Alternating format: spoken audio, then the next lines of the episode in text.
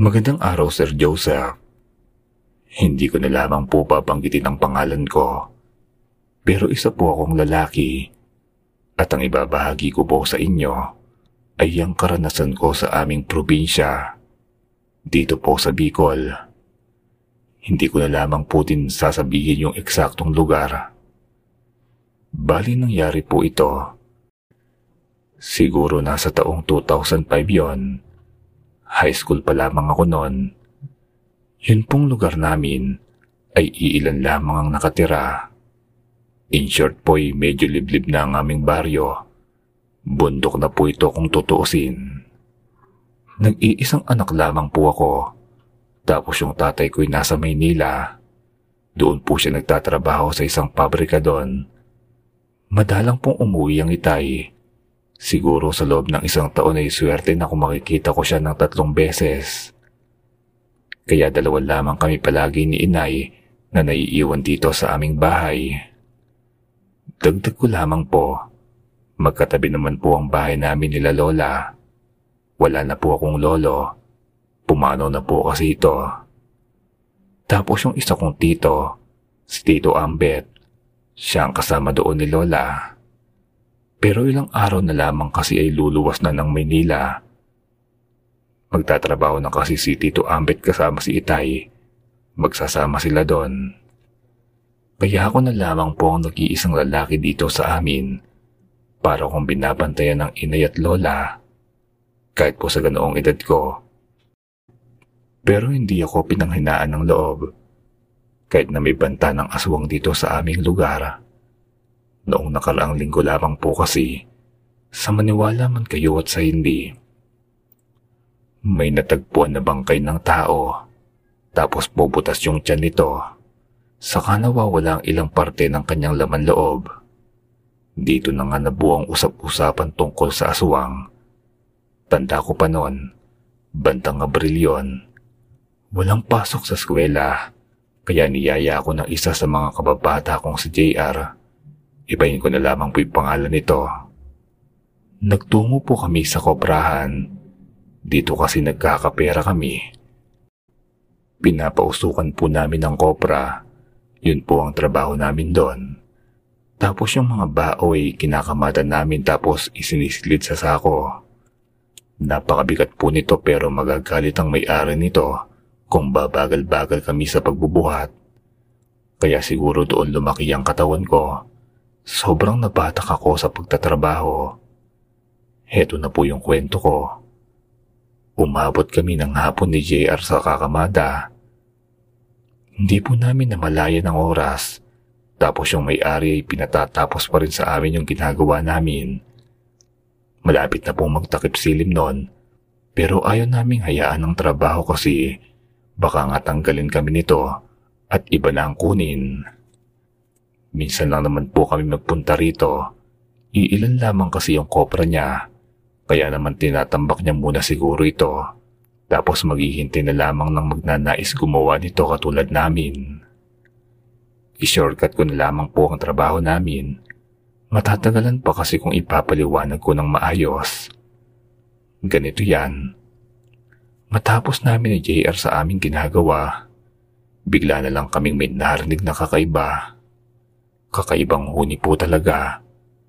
Sabi sa akin ni JR, pumasok raw kami sa kubo ng may-ari. Meron daw hindi tama sa paligid.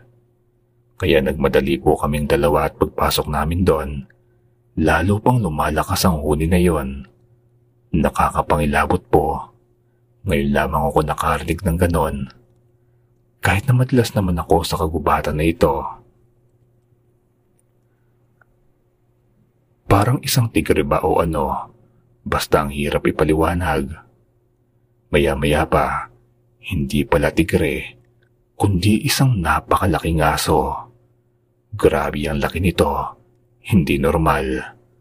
Parang ilang buwang gulang na kalabaw. Ganon ko po siya may kukumpara. Tapos yung ginagawa niya, ginugulo niya yung mga kinamada namin na baon ng niyog.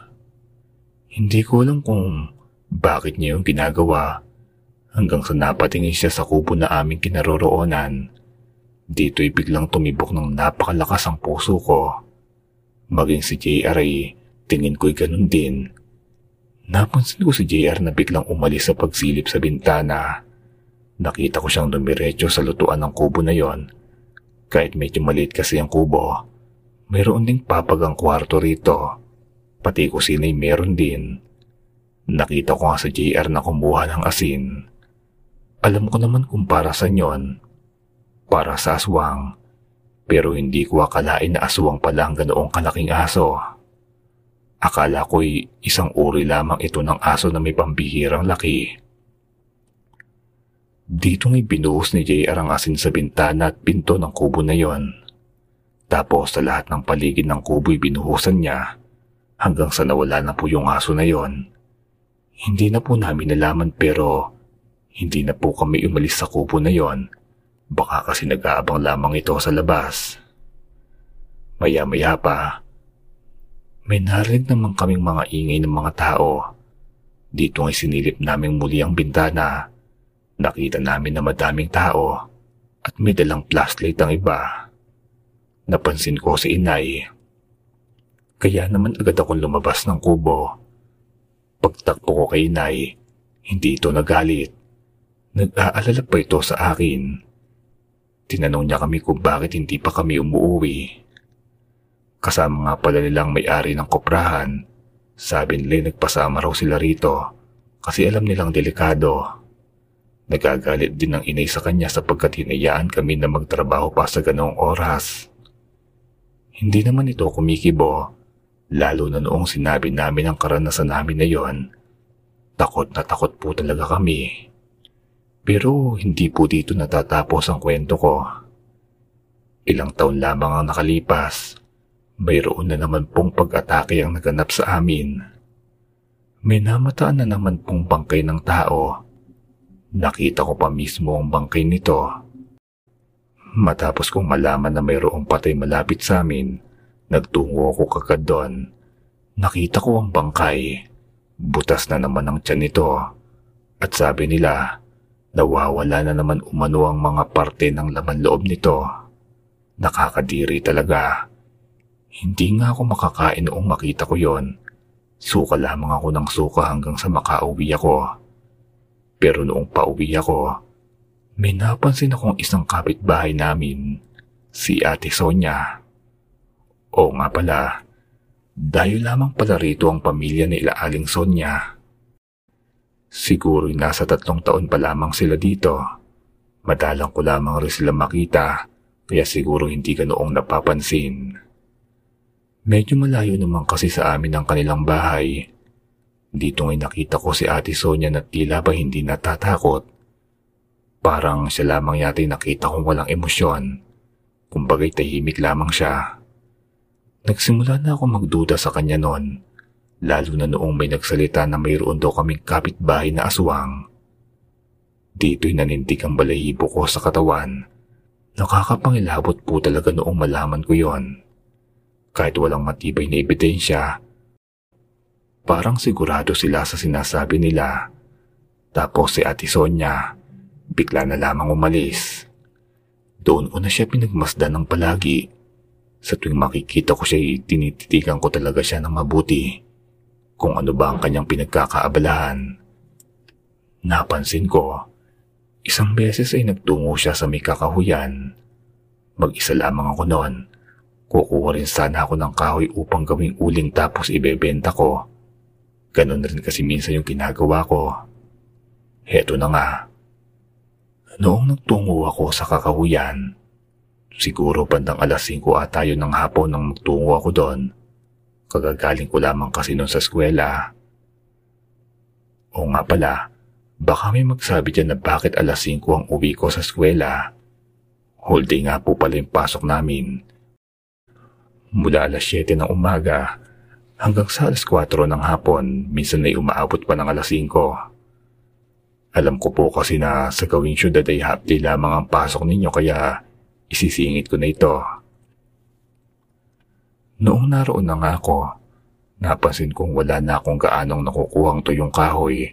Siguro dahil hapon na at naunahan na ako ng ibang mga kapitbahay namin. Kaya ang ginawa ko'y nagpatuloy lamang ako sa paglalakad hanggang sa makarating ako sa hindi na pamilyar na lugar. Marami nang masyadong kakahuyan. Uuwi na sana ako noong mapansin ko nga si Ate Sonia rito. Nagtataka ako noon kung anong ginagawa niya sa ganito kaliblib na lugar. Napansin ko pa na tila babalisa siya yung bang tingin ng tingin sa paligid. Ewan ko lang kung anong tinitignan niya.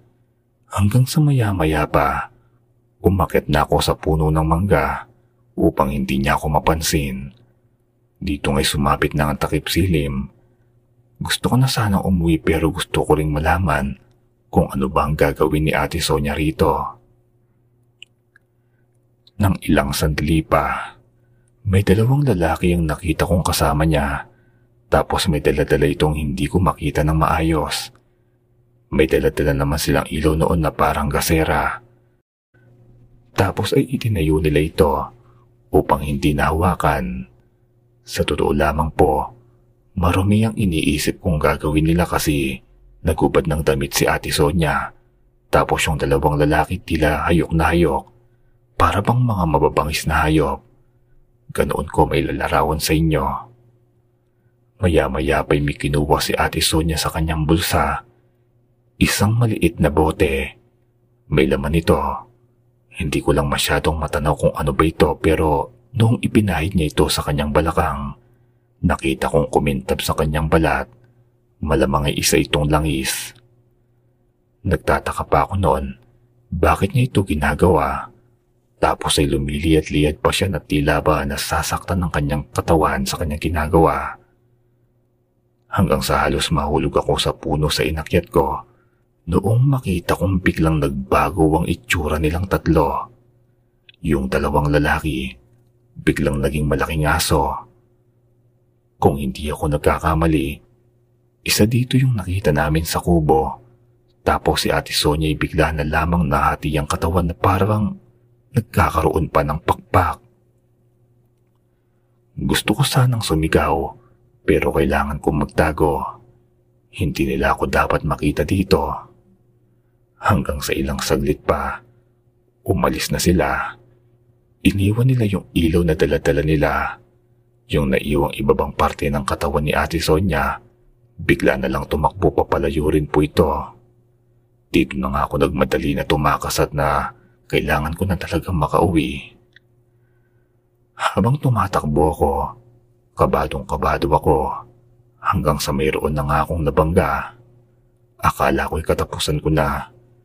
Ngunit nakita ko yung isang kapitbahay namin na mangingisda. Sabi niya sa akin, ano raw ang ginagawa ko rito sa ganitong oras. Doon ni kinuwento ko sa kanya ang nakita ko. Hindi ito makapaniwala. Sabi niya sa akin, Umuwi raw kami. Hindi na rin daw siya tutuloy sa kanyang pangingisda. Gabi kasi siya nangingisda sa Mibatis. Lalo na kapag maliwanag ang buwan, marami siyang nahuhuli. Dito nga'y pinuntahan nilang lahat ang bahay ni Ate Sonia. Sinunog po nila ito. Wala talagang natira. Naniniwala silang lahat sa akin. Sabi ko kasi sa kanila na hindi ako nagsisinungaling. Tapos po, hindi na namin nakita pang muli si Ate Sonia. Naging tahimik na rin ang lugar namin na yon.